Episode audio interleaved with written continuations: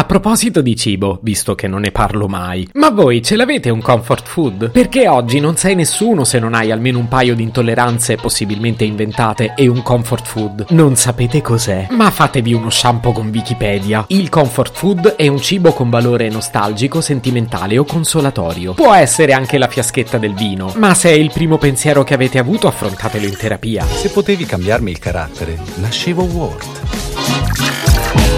Si chiama Marcello Forcina, dice quello che pensa, pensa poco a quello che dice, ma quando c'è da sudare preferisce quattro chiacchiere e un Campari Spritz.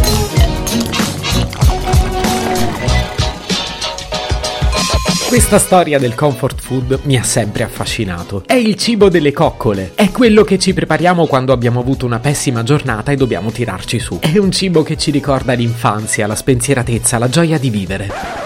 E se avete avuto un'infanzia triste non è colpa mia. Vista l'ora in cui pubblico il podcast, a malapena posso sentirmi responsabile del vostro risveglio. Ma se il cane vi ha pisciato sul sofà e vi aspetta una lunga giornata di lavoro, anche su questo non mi assumo responsabilità. Ma perché mi perdo in chiacchiere? Ci troviamo a Paris. Ma quanto è bella la Ville Lumière! Ci piace tanto. Oggi il podcast non lo presenta Marcello Forcina, lo presenta Marcel. E chi è Marcel? E ve lo dico subito. Parliamo di Valentin, Louis, Georges, Eugène, Marcel Proust.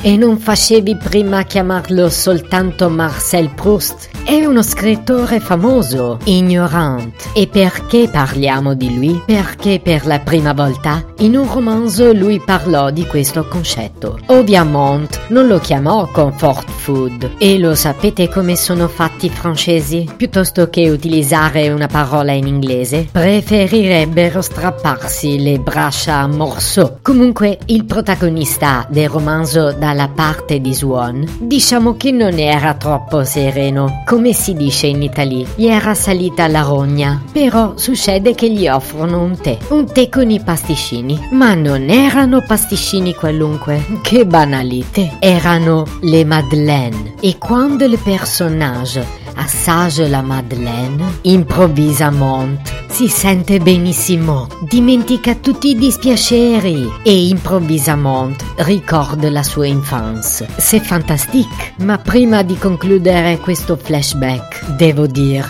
che il mio francese fa proprio schifo. E quando scevò, scevò. allora io questa storia potevo raccontarvela anche in un modo meno pittoresco. Ma perché farlo se posso complicarmi la vita? Comunque il termine comfort food iniziò a diffondersi nel 1977, ma registriamo tre picchi nel suo utilizzo in occasione di altrettante situazioni di crisi, ovvero l'11 settembre, la pandemia Covid e lo scioglimento del gruppo delle Spice Girls.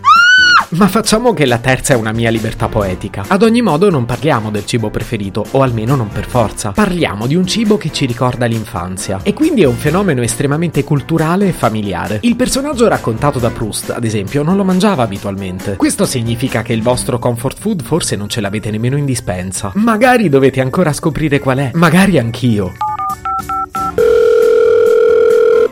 Pronto? Ciao mamma, sono Marcello. Oh, gioia di mamma, dimmi. Scusa la domanda strana, ma io da piccolo cosa mangiavo? Cosa mangiavi? Guarda che tu da piccolo eri una disperazione. No, scusa, in che senso? Non volevi mai mangiare nulla. Tu non hai idea degli aerei che ho dovuto far decollare e atterrare per convincerti a mangiare qualcosa. Adesso mangio senza problemi. E si vede. Grazie mamma, sempre carina. Ma perché ti interessa questa storia adesso? Guarda, sto cercando di capire qual è il cibo che mi tranquillizza tranquillizza. Prova il gas dei fornelli, quando eri piccolo funzionava. Se potevi cambiarmi il carattere, nascevo Ward. Un podcast inutile, effervescente e tossico, come una pasticca di mentos in una bacinella di Coca Zero. Questa serie è disponibile su Spotify, Apple Podcast, Google Podcast, Spreaker e sulla radio online futuradio.it. Stelline, recensioni e follow sono molto graditi. Per due chiacchiere con Marcello e aggiornamenti sui prossimi inutili episodi, segui il canale Instagram Chiocciola Nascevo Word oppure cerca su Telegram l'account Chiocciola Marcellogram.